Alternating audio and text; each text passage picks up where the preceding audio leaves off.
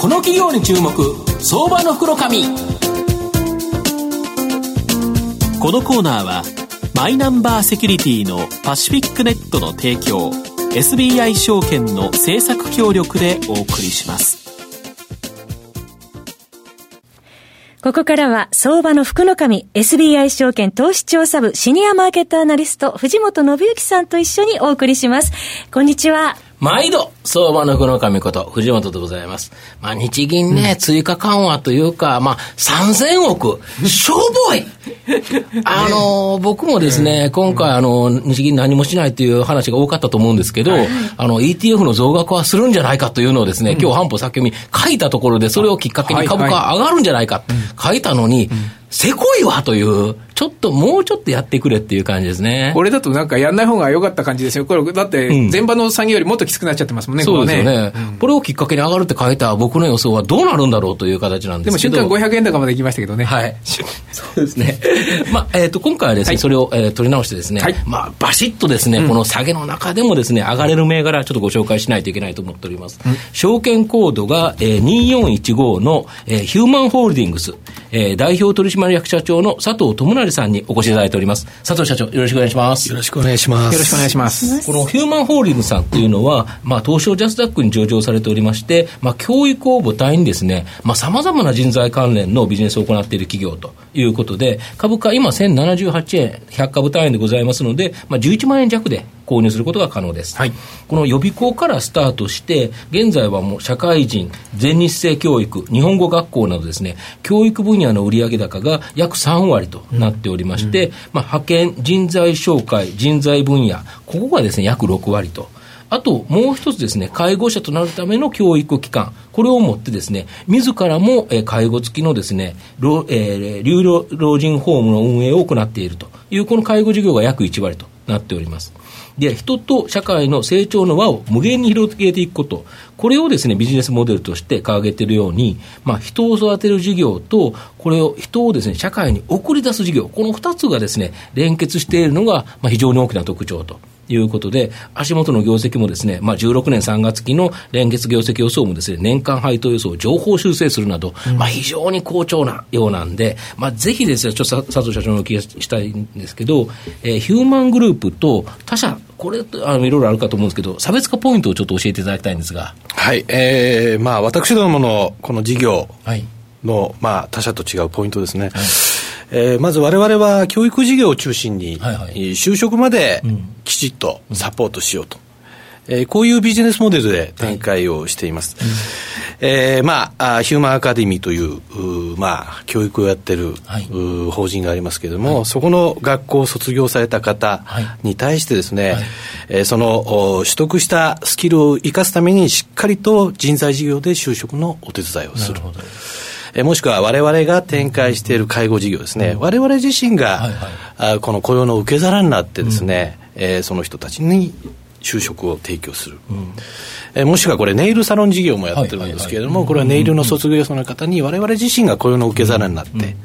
えー、そういう方たちの雇用の受け皿としてやっている、こういうことが一つの、えーまあ、ビジネスモデルの、えー、一つっていうか、まあ、中心になっているという企業です、ね、単純に派遣するだけではなくて、はい、その最初に勉強させるところ、はい、その入り口で人材を育てることからして、育てるだけでもなく、はい、今度は仕事もという形で、もうすべてを一貫してとそうです、ね、いうことですよね。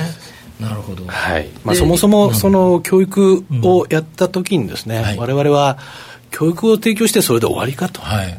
終わったらもう、えー、そこでもう縁が切れてしまうわけですね。うんうん。うん、えー、教育というのは、そもそもそういう職業に就いたり、はい、新しい何かを求めるためにやるわけですから、そ、ね。はい、そこまでやって一つ、初めての、初めてそこでビジネスが成り立つんじゃないかと、うん、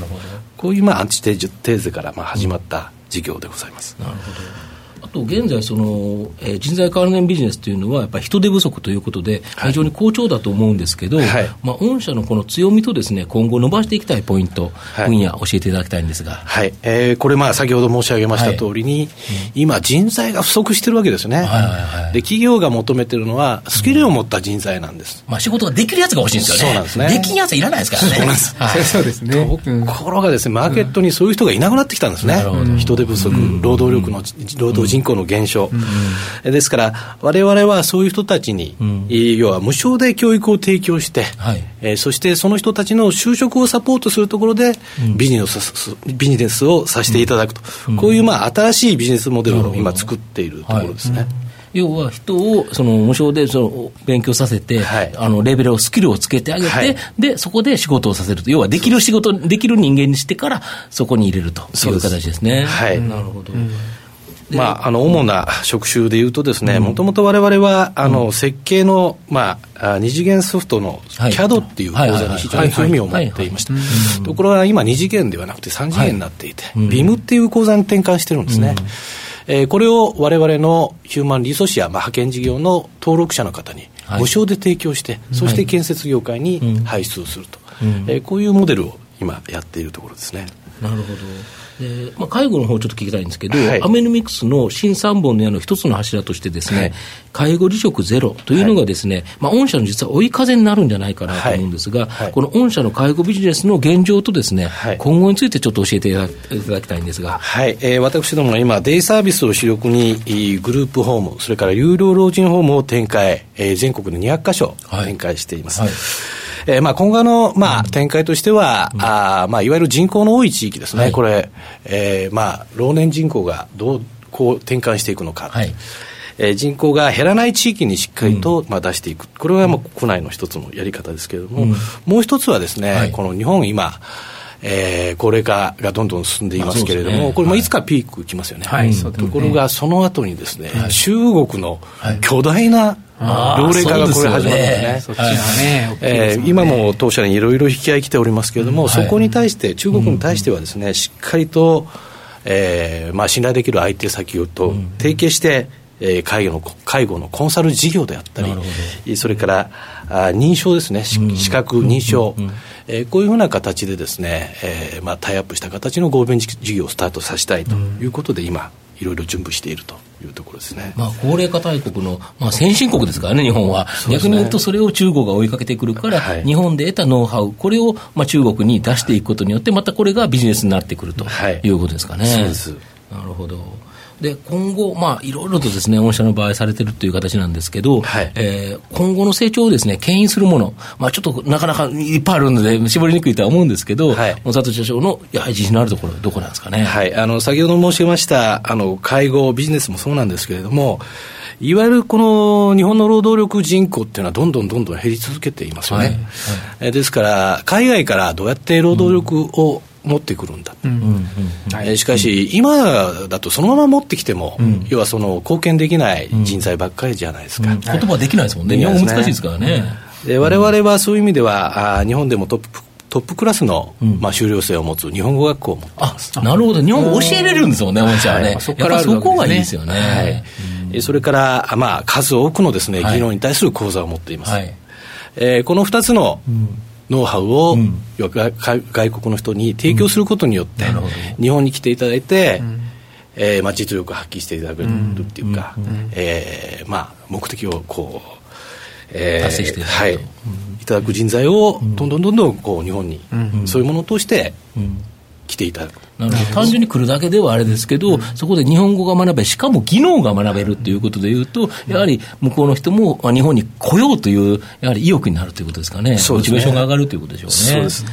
そういう意味ではね、さっきその介護の話出ましたけど、うん、安倍総理のそれこそ1億総活躍ですか、はい。はい、これなんかすごい応援者にとって追い風だと思いますが、単なる1億にとどまらず、もっと外国人の方もね、いろいろ含めて、もっと教育しようという話ですしね、そうですね。活躍してもらうという話ですもんね、はい、非常に大きな話ですよね。そうですね。ね、だから本当にだからこのヒューマンホールズなんていうのは、非常に幅広くのビジネスをやってるので、うん、まあ、極端な話、すべてが良くなることはないと思うんですけど、はいはい、逆にすべてが悪くならないという形なので、非常にですね、安定したビジネスをされてるのかなと。にもかかわらずですね、実は予想 PR が約9倍、予想配当利回り約2.5%ですね、はいはい、株価指標面でかなりですね、魅力のある水準と。いうことだと思います。で、この佐藤社長のですね、お話を聞いて、まあ、中長期的にですね、安定成長の可能性が高いと思われた投資家、まあ、思うに違いないと僕は思っておりますが、えー、やっぱりその投資家はですね、まあ、買いがおすすめだということだと思いますので、えー、本日は、え、佐藤社長でした。どうもありがとうございます。ありがとうございました。ありがとうございました。今日は証券コード2415ヒューマンホールディングス代表取締役社長の佐藤智成さんにお越しいただきました。佐藤さん、藤本さん、ありがとうございました。どうもありがとうございました。ありがとうございました。証券コード3021東証マザーズ上場パシフィックネットはマイナンバーに完全対応した情報機器データ消去サービスをはじめとする IT セキュリティサービス、そして IT 機器の中長期レンタルなどで企業の IT 化を支援する IT ファイナンスサービスを全国8拠点のネットワークで展開するオンリーワン企業です。マイナンバーセキュリティをサポートする証券コード3021東証マザーズ上場パシフィックネットにご注目ください。この企業に注目相場の福のこのコーナーはマイナンバーセキュリティのパシフィックネットの提供 SBI 証券の政策協力でお送りしました。